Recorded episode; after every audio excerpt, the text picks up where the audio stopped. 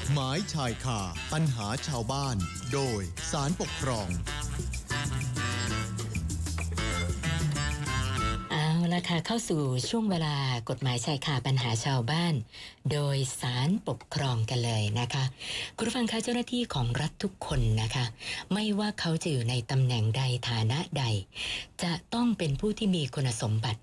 แล้วก็ไม่เป็นผู้ที่มีลักษณะต้องห้าม ตามที่กฎหมายกำหนดว่าด้วยระเบียบวินัยข้าราชการแล้วก็กฎหมายที่เกี่ยวข้องนะคะ ถ้าหากว่าเมื่อใดก็ตาม เจ้าหน้าที่ของรัฐขาดคุณสมบัติ หรือว่าอาจจะมีลักษณะต้องห้ามตามที่กฎหมายกำหนด ข้อใดข้อหนึ่งเนี่ยนะคะ เมื่อนั้น ก็เอวังล่ะค่ะ ย่อมมีผลทำให้สถานะความเป็นเจ้าหน้าที่ของรัฐ สิ้นสุดลงโดยผลของกฎหมายทันทีเลย คุณสมบัติและลักษณะต้องห้ามที่ว่านี้เนี่ย มันจะมีกรณีใดบ้าง แล้วก็การกระทำใด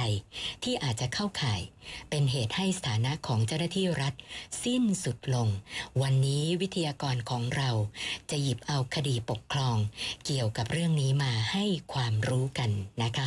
ก็เป็นกรณีที่สมาชิกอบตรายหนึ่ง ต้องคำพิพากษาของศาลแขวง ให้จำคุก 6 เดือน แล้วก็ได้รับการประกันตัวในระหว่างยื่นอุทธรณ์คดีนะคะ แต่ว่าก่อนที่ศาลอุทธรณ์ภาค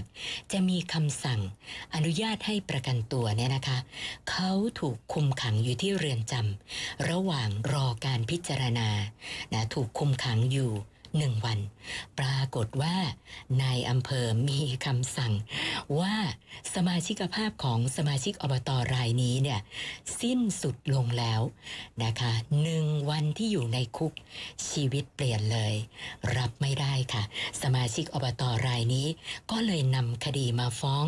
ต่อศาลปกครอง เพื่อขอให้ศาลมีคำวินิจฉัยในประเด็นที่ว่านี้นะคะ รายละเอียดของคดีจะเป็นอย่างไร กรณีที่เกิดขึ้นนี้ บทสรุปนะจะเป็นยังไงในวันนี้เราจะพูดคุยกับ ท่านหัวหน้าคณะสารปกครองกลาง ในฐานะรองโฆษกสารปกครอง คุณจิตติคุณแพงคุณนะคะ สัญญาณท่านพร้อมแล้วนะคะ สวัสดีค่ะท่านรองค่ะ ครับ สวัสดีครับคุณสุนันท์ครับและท่านผู้ฟังทุกท่านครับ ค่ะ อันดับแรกเนี่ยอยากจะให้ท่านรองได้ให้ความรู้กันก่อนนะคะว่าคำว่าเจ้าหน้าที่รัฐเนี่ย เรามีความหมายครอบคลุมถึงบุคคลใดยังไงบ้างคะท่านรอง ครับขอบคุณครับ เมื่อพูดถึงคำว่าเจ้าหน้าที่ของรัฐนะครับคุณสุนันท์ครับ ว่าหมายถึงบุคคลใดบ้างนั้นนะครับอ่าในเบื้องต้นอยากจะ ให้พิจารณาจากกฎหมายจัดตั้งศาลปกครอง และวิธีพิจารณาคดีปกครองก่อนนะครับค่ะซึ่งกฎหมายฉบับนี้นั้นจะมีบัญญัติคำว่าเจ้าที่ของรัฐอ่าอยู่หลายประการด้วยกัน แต่ว่าผมขออนุญาตแยกออกเป็นสามกลุ่มนะครับ กลุ่มที่หนึ่งก็คือบุคคลที่ทำงานอยู่ในกระทรวงทบวงกรมนะครับ องค์กรปกครองส่วนท้องถิ่นเอ่อได้แก่เทศบาลอบตอ่าแล้วก็อบจอย่างนี้นะครับ บุคคลเหล่านี้นะครับ ที่ทำงานอยู่หน่วยงานตามที่ผมนำเรียนมานะครับ ถือว่าเป็นเจ้าที่ของรัฐนะครับ อันนี้กลุ่มที่หนึ่งกลุ่มที่สองก็คือบุคคลที่ทำงานอยู่ในรัฐวิสาหกิจต่างๆนะครับ ก็ถือเป็นเจ้าที่ของรัฐเช่นเดียวกันนะครับ กลุ่มที่สามคือบุคคลที่ทำงานอยู่ในองค์การมหาชนนะครับ ก็เป็นเจ้าที่ของรัฐเช่นเดียวกันนะครับ นอกจากนี้นะครับคุณสุนันท์ครับ ในกฎหมายปปชปี 2561 นะครับ ก็ได้บัญญัติคำนิยามเกี่ยวกับคำว่าเจ้าที่ของรัฐไว้เช่นเดียวกันนะครับค่ะโดยกฎหมายปปชปี 2561 ได้บัญญัติคำนิยามคำว่าเจ้าที่ของรัฐนั้นหมายถึงข้าราชการพนักงานส่วนท้องถิ่น ผู้บริหารท้องถิ่น และสมาชิกสภาท้องถิ่นนะครับ เพราะฉะนั้นสมาชิกสภาท้องถิ่น ไม่ว่าจะเป็นอบตเทศบาล หรืออบจนี้นะครับคุณสุนันท์ครับ ถือว่าเป็นเจ้าหน้าที่ของรัฐครับคุณสุนันท์ครับค่ะนะนี่ก็ได้ทราบความหมายของคำว่า เจ้าหน้าที่ของรัฐกันชัดเจนนะคะท่านรองคะแล้วคุณสมบัติ หรือว่าลักษณะต้องห้ามที่สำคัญสำคัญของเจ้าหน้าที่ของรัฐเนี่ย มีอะไรบ้างเหรอคะ ครับ เป็นคำถามที่ดีนะครับ ผมขออนุญาตออก ผมขออนุญาตแยกเป็นสองส่วนนะครับ ก็คือว่ากรณีที่หนึ่งเป็นกรณีใช้สำหรับข้าราชการหรือพนักงานท้องถิ่นนะครับค่ะเอ่อพนักงานท้องถิ่นหรือว่าข้าราชการนะครับ ก่อนที่จะมีการรับสมัครใด ๆ ก็ตามนะครับ ทางราชการนะครับเขาจะมีการกำหนดคุณสมบัติ หรือว่าลักษณะต้องห้ามไว้นะครับ หลักๆก็คือจะมีสองส่วนก็คือว่าคุณสมบัติทั่วไปนะครับ ได้แก่ มีสัญชาติไทย มีอายุไม่ต่ำกว่า 18 ปีบริบูรณ์อย่างนี้นะครับ อันนี้เขาเรียกว่าเป็นคุณสมบัติทั่วไปนะครับ อีกอันหนึ่งจะเรียกว่าลักษณะต้องห้ามนะครับ เพราะฉะนั้นมันจะมีสองส่วน ลักษณะต้องห้ามนะครับ ที่หลักๆก็เช่น ไม่เป็นผู้ดำรงตำแหน่งทางการเมือง ไม่เป็นบุคคลล้มละลายนะครับ ไม่เป็นผู้เคยต้องรับโทษจำคุกนะครับ โดยคำพิพากษา ถึงที่สุดให้จำคุกนะครับ ไม่เป็นผู้บกพร่องในศีลธรรมอันดี จนเป็นที่รังเกียจของสังคมอย่างนี้นะครับ เพราะฉะนั้นนะครับถ้าหากผู้ใดนะครับ ไม่มีคุณสมบัติทั่วไป แล้วก็ไม่มีลักษณะต้องห้ามนะครับ ก็คือหมายความว่าบุคคลใดก็ตาม ไม่มีคุณสมบัติทั่วไป แล้วก็มีลักษณะต้องห้ามนะครับ หากไปสมัครงานที่หน่วยงานใดก็ตาม หากหน่วยงานเขาตรวจพบนะครับ เขาก็จะไม่รับสมัครตั้งแต่รอบแรกนะครับ ค่ะ แต่อย่างไรก็ตามนะครับ ในทางปฏิบัติก็อาจจะมีการอ่าหลุดไปบ้างอืมคืออาจจะตรวจไม่พบอย่างนี้นะครับ ค่ะ ก็เป็นไปได้ หากหน่วยงานราชการรับบรรจุไปแล้วนะครับ หน่วยงานทางราชการถ้าหากเขามาตรวจพบในภายหลังนะครับคุณสุนันท์ครับ ค่ะ เขาก็มีสิทธิ์ที่จะสั่งให้บุคคลนั้นออกจากราชการได้ อ๋อเพราะว่าขาดคุณสมบัตินะครับ ค่ะ ซึ่งเอ่อ เคยนำเรียนคดีตัวอย่างเอ่อทางทางเรื่องดังกล่าวให้คุณสุนันท์และท่านผู้ฟังทราบในคราวก่อนๆว่า อย่างเช่นกรณีที่รับราชการไปแล้วนะครับ แล้วก็ตรวจพบในภายหลังว่า บุคคลดังกล่าวที่รับราชการนั้นเคยต้องหาคดีอาญาเช่นเอ่อถูกศาลจำคุกด้วยอย่างนี้นะครับ แม้ว่าจะพบในภายหลังหน่วยงานก็สั่งให้ออกจากราชการได้นะครับ ค่ะ อันนี้เฉพาะ กรณีที่เป็นข้าราชการนะนะครับ ส่วนที่สองนะครับ กรณีที่เป็นสมาชิกสภาท้องถิ่นนะครับ กรณีสมาชิกสภาท้องถิ่นนั้น เมื่อพิจารณาตามกฎหมายก็คือพระราชบัญญัติการเลือกตั้งสภาท้องถิ่น หรือผู้บริหารท้องถิ่นแล้วนะครับ เขาก็จะมีการกำหนดคุณสมบัติของบุคคลที่จะสมัครรับเลือกตั้งไว้เช่นเดียวกันครับคุณนันครับ หลักๆ ก็เช่นก็คือว่าคนที่จะสมัครรับเลือกตั้งอ่าสภาท้องถิ่นนี่นะครับ ก็คือหนึ่งละมีสัญชาติไทยโดยการเกิด มีอายุไม่ต่ำกว่า 20 ปีบริบูรณ์ในวันเลือกตั้งนะครับ มีชื่ออยู่ในทะเบียน มีชื่ออยู่ในทะเบียนในเขตองค์กรปกครองท้องถิ่นที่จะสมัคร นั้นเป็นเวลาติดต่อกันไม่น้อยกว่าหนึ่งปีจนถึงวันเลือกตั้งนะครับค่ะนอกจากนี้นะครับ อันนี้ เอ่อเมื่อกล่าวสักครู่นี้เป็นรับเป็นคุณสมบัติทั่วไปนะครับ นอกจากนี้ยังมีลักษณะต้องห้ามนะครับ ลักษณะต้องห้ามคือว่าต้องห้ามมิให้ใช้สิทธิ์สมัครรับเลือกตั้งตามกฎหมายท้องถิ่นนะครับ เช่นติดยาเสพติดให้โทษอย่างนี้นะครับ เป็นบุคคลล้มละลายนะครับ แล้วก็ยังมีอีกหลายกรณีนะครับ ที่ได้บัญญัติไว้ในกฎหมายท้องถิ่น เพราะฉะนั้นแล้วนะครับ หากบุคคลใดก็แล้วแต่นะครับ ที่ไปสมัครเป็นสมาชิกสภาท้องถิ่นนะครับ ขาดคุณสมบัติ หรือว่ามีลักษณะต้องห้ามนะครับ แม้บุคคลดังกล่าวนะครับ จะได้รับเลือกตั้งไปแล้วนะครับอ่าผู้มีอำนาจหรือว่าอ่าเจ้าหน้าที่ของรัฐที่เกี่ยวข้องนะครับ สามารถออกคำสั่งหรือว่ามีคำวินิจฉัยให้บุคคลดังกล่าวนั้นพ้นจากสมาชิกภาพได้นะครับค่ะขออนุญาตสรุปนิดนึงก็คือว่าการที่เขากำหนดคุณสมบัติหรือลักษณะต้องห้ามไว้นะครับ ก็เพื่อที่จะให้การเลือกตั้งนั้นอ่าได้คนดีมีคุณธรรมมีคนซื่อสัตย์สุจริตนะครับ เข้ามาทำงานนะครับค่ะก็เพื่อให้ราชการท้องถิ่นนั้นอ่าที่จัดทำบริการสาธารณะนั้นอ่าได้ทำให้ประชาชนได้รับความสะดวกสบายครับคุณสุนันท์ครับ ค่ะค่ะท่านรองคะแล้วคดีที่จะหยิบมาให้ความรู้กันในวันนี้เนี่ย รายละเอียดเป็นยังไงล่ะคะสำหรับ คดีในวันนี้นะครับ รายละเอียดนะครับ ก็จะจะสรุปโดยย่อนะครับว่าคดีมีอยู่ว่าผู้ฟ้องคดีนะครับ ได้รับเลือกตั้งเป็นสมาชิกสภาอบตนะครับ ในระหว่างที่ผู้ฟ้องคดีดำรงตำแหน่งสมาชิกสภาอบตนั้นนะครับ ปรากฏว่าพนักงานอายการศาลแขวงนะครับ เป็นโจทย์ยื่นฟ้องผู้ยื่นฟ้องผู้ฟ้องคดี ในฐานความผิด คือกรณีย้ายบุคคลเข้ามาอยู่ในทะเบียนบ้านของผู้ฟ้องคดีนะครับ ก็คือหมายความว่าผู้ฟ้องคดีเนี่ย ไปเอาชื่อคนอื่นในหมู่บ้านอื่น มาอยู่ทะเบียนบ้านของตนนะนะครับค่ะเพื่อเจตนาให้บุคคลที่มาอยู่ในทะเบียนบ้านนั้นอ่าไปเลือกตั้งผู้ฟ้องคดีเป็นสมาชิกสภาอบตนั่นนะครับอ๋อค่ะ ทีนี้ครับศาลท่านก็เห็นว่าเอ่อผู้ฟ้องคดีกระทำผิดตามที่พนักงานฟ้องจริงอะนะครับ ศาลจึงมีคำพิพากษา ลงโทษจำคุกผู้ฟ้องคดีหกเดือนครับคุณสุนันท์ครับ ค่ะค่ะพอศาลมีคำพิพากษา ค่ะหกเดือนแล้วนะครับ ในวันนั้นนะครับในในวันเดียวกันที่ศาลมีคำพิพากษา ผู้ฟ้องคดีได้ยื่นอุทธรณ์คำพิพากษานะครับ แล้วก็ในขณะเดียวกันในวันนั้นนะครับ ผู้ฟ้องคดีก็ได้ยื่นคำร้อง ขอปล่อยตัวชั่วคราวนะครับ ค่ะ อ่าในช่วงบ่ายวันเดียวกันนะครับ แต่ว่า บังเอิญว่าศาลท่านก็คือศาลแขวงไม่ได้มีคำสั่งนะครับค่ะแต่ว่าศาลแขวงได้ส่งคำร้องของผู้ฟ้องคดี ไปยังศาลอุทธรภาคนะครับ ปรากฏว่าศาลอุทธรภาคไม่ได้มีคำสั่งในวันดังกล่าวนะครับค่ะก็คือสรุปว่าเมื่อศาลแขวงศาลอุทธรภาคไม่ไม่ได้มีคำสั่งให้ประกันตัวศาลแขวงก็ก็ต้องออกหมายจำคุกนะครับค่ะก็ต้องออกหมายจำคุกผู้ฟ้องคดีไปก่อนนะครับค่ะ เมื่อศาลแขวงออกหมายจำคุกผู้ฟ้องคดีแล้วนะครับ เจ้าหน้าที่ราชทัณฑ์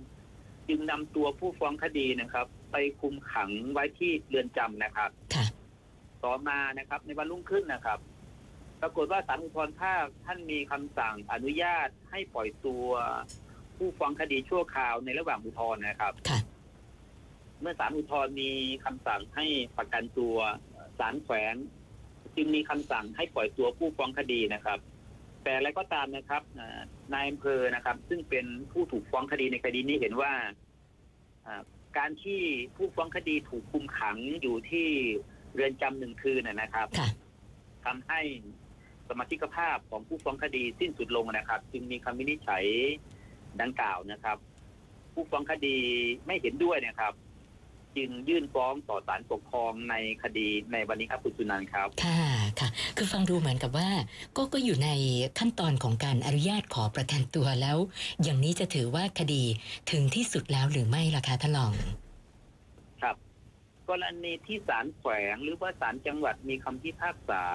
ให้ลงโทษจำคุกนะครับคุณสุนันท์ครับค่ะ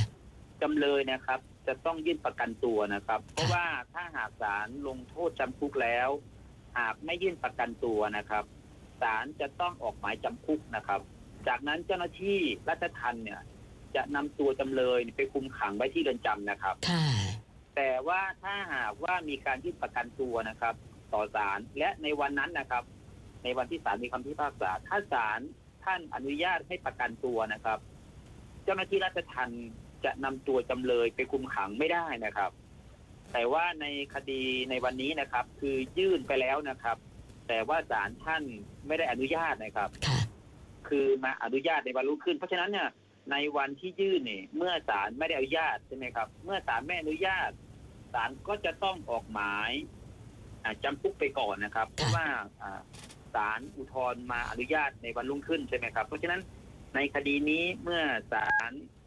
อุทธรณ์ไม่ได้อนุญาตในวันที่ยื่นอ่า ศาลแขวงท่านจึงสั่งก็คือออกหมายจำคุกไปก่อนนะครับ เพราะฉะนั้นก็อยากจะสรุปว่าการยื่นประกันตัวนะครับ เป็นเพียงการดำเนินการหรือว่าเป็นความประสงค์ของจำเลยที่ไม่ต้องการอยู่ในเรือนจำในช่วงระหว่างอุทธรณ์คำพิพากษา หรือว่าอยู่ในระหว่างการรอคำพิพากษา เพราะฉะนั้นการยื่นประกันตัวนะครับคดีนะครับ จึงยังไม่ถึงที่สุดครับคุณสนันท์ครับ ค่ะ ค่ะ แล้วเมื่อผู้ฟ้องคดีมาถึงศาลปกครองแล้วเนี่ยนะคะนะไม่ทราบว่าศาลท่านมีคำวินิจฉัยตามฟ้องยังไงบ้างคะท่านรอง ครับ ในคดีนะครับคุณจุนันท์ครับ ผู้ฟ้องคดีนะครับ มายื่นฟ้องต่อศาลปกครองว่าคำสั่งของนายอำเภอที่วินิจฉัยว่า สมาชิกภาพของผู้ฟ้องคดี ที่ดำรงตำแหน่งสมาชิกสภาอบตสิ้นสุดลงไม่ชอบด้วยกฎหมายนะครับ ตามที่ผมได้เรียนให้คุณสุนันท์และท่านผู้ฟังทราบในเบื้องต้นไปแล้วว่าก่อนที่นายอำเภอจะมีคำวินิจฉัยดังกล่าวนะครับ ผู้ฟ้องคดีนะครับ ถูกศาลแขวงมีคำพิพากษาลงโทษจำคุก และผู้ฟ้องคดีไม่ได้ประกันตัวนะครับ จึงถูกคุมขังอยู่ที่เรือนจำหนึ่งคืนนะครับค่ะในการพิจารณาของศาลปกครองนะครับว่าคำสั่งหรือว่าคำวินิจฉัยของนายอำเภอที่วินิจฉัยว่า สมาชิกภาพของผู้ฟ้องคดีซึ่งดำรงตำแหน่งสมาชิสมาชิกสภาอบตสิ้นสุดลงนั้น ชอบด้วยกฎหมายหรือไม่นั้นนะครับ เมื่อพิจารณาจากพระราชบัญญัติสภาตำบลและโครงการบริหารส่วนตำบลนะครับ ได้มีการบัญญัตินะครับ คุณสมบัติและไม่มีลักษณะต้องห้ามของบุคคลที่จะเป็นสมาชิกสภาอบตไว้นะครับ ว่า บุคคลใดก็ตามนะครับ ถ้าหากอ่ามีลักษณะต้องห้าม ตามกฎหมายเลือกตั้งท้องถิ่นนะครับทำให้พ้นจากสมาชิกภาพนะครับ ทีนี้ก็ไปดูที่กฎหมายท้องถิ่นนะครับค่ะกฎหมายท้องถิ่นนะครับ ก็ได้มีการบัญญัติอ่าบุคคลที่ว่าลักษณะต้องห้ามนะครับ เกี่ยวกับอ่าการเลือกตั้งของท้องถิ่นนะครับ ก็คือก็คือที่เรียกว่าอ่า บุคคลต้องห้ามที่ไม่ให้ใช้สิทธิ์สมัครรับเลือกตั้งของท้องถิ่นนะครับ บุคคลใดก็ตามนะครับที่ถูกถูกกำหนดว่าต้องห้ามไม่ให้ใช้สิทธิ์สมัครรับเลือกตั้งท้องถิ่นแล้วเนี่ยนะครับ จะถือว่าขาดคุณสมบัตินะครับ ซึ่งในกฎหมายท้องถิ่นนะครับ มีอยู่หลายประการด้วยกันนะครับ แต่อย่างไรก็ตามนะครับ ในหลายประการนะครับ มีประการหนึ่งที่สำคัญก็คือว่า ต้องคำพิพากษาให้จำคุก และถูกคุมขังอยู่โดยหมายศาลนะครับ ค่ะ อันนี้เป็นเป็นอ่าเป็นลักษณะต้องห้ามประการหนึ่งในหลายประการนะครับ แต่ว่าในประการอ่าคดีในวันนี้จะอยู่ในประการที่เอ่ออยู่ในประการที่ว่า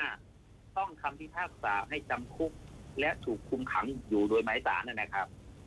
โดยในอ่าประการที่ว่านี้นะครับ จะต้องมีอยู่สองเงื่อนไขนะครับ ก็คือว่าอ่าก็คือว่า ถูกจำคุกแล้วก็ถูกคุมขังอยู่โดยหมายศาลใช่ไหมครับ ค่ะ เมื่อคดีนี้นะครับอ่าผู้ฟ้องคดีนะครับ ถูกศาลพิพากษาจำคุก 6 เดือนนะครับจึงอยู่ในเงื่อนไขแรกใช่ไหมครับ ค่ะ แล้วก็เงื่อนไขที่สองนั้น เมื่อผู้ฟ้องคดีถูกคุมขังอยู่โดยหมายศาลนะครับ ก็ถือว่าเป็นไปตามเงื่อนไขที่สองแม้ว่าในวันรุ่งขึ้นจะประกันตัวก็ตาม เมื่อผู้ฟ้องคดีอยู่ในสองเงื่อนไขแล้วนะครับ ก็ค่ะ ถือว่า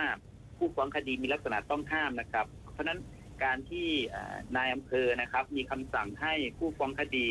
พ้นจากสมาชิกภาพนะครับ จึงเป็นคำสั่งที่ชอบด้วยกฎหมายนะครับค่ะเพราะฉะนั้นแล้วเอ่อศาลปกครองสูงสุดท่านจึงมีคำพิพากษายืนตามคำพิพากษาของศาลปกครองชั้นต้นนะครับ ก็คือให้ยกฟ้องนะครับ ให้ยกฟ้อง เพราะฉะนั้นคำคำพิพากษาที่นำมาพูดนำมาคุยวันนี้คือคำพิพากษาศาลปกครองสูงสุดในคดีหมายเลขแดงที่สองหนึ่งหกสองครับส องพันห้าร้อยห้าสิบเก้าครับคุณสุนันท์ครับ ค่ะ คดีที่นำมาให้ความรู้กันในวันนี้นี่ท่านรองอยากจะฝากอะไรเพิ่มเติมอีกสักหน่อยไหมคะ ครับก็คืออยากจะเรียนนะครับว่าต้นเหตุที่นายอำเภอสั่งให้สมาชิกภาพของผู้ฟ้องคดีสิ้นสุดลงนั้นนะนะครับ เนื่องจากผู้ฟ้องคดีถูกศาลพิพากษาจำคุกอ่าอันเนื่องจากอ่าผู้ฟ้องคดีได้ย้ายบุคคลอื่น เข้ามาอยู่ในทะเบียนบ้านอ่าเพื่อให้เลือก ผู้ฟ้องคดีเป็นสมาชิกสภาอบตนั่นนะครับ ก็คืออยากจะเรียนว่าถ้าหากการเลือกตั้งนั้น ถ้าหากได้ดำเนินการโดยถูกต้องหรือว่าเป็นไปตามกฎหมายเนี่ยนะครับอ่าก็จะไม่เกิดเหตุการณ์ดังตัวอย่างที่นำมาเรียนให้คุณสุนันท์และท่านท่านผู้ฟังทราบในวันนี้นะครับ ค่ะค่ะนะวันนี้ต้องขอบพระคุณท่านรองโฆษกสารปกครองนะคะ คุณจิตติคุณแพงคุณ สละเวลามาพูดคุยให้ความรู้กับพวกเรานะคะ ขอบพระคุณมากค่ะท่านรอง ครับ สวัสดีครับ สวัสดีค่ะ กฎหมายชายคาปัญหาชาวบ้าน โดยสารปกครอง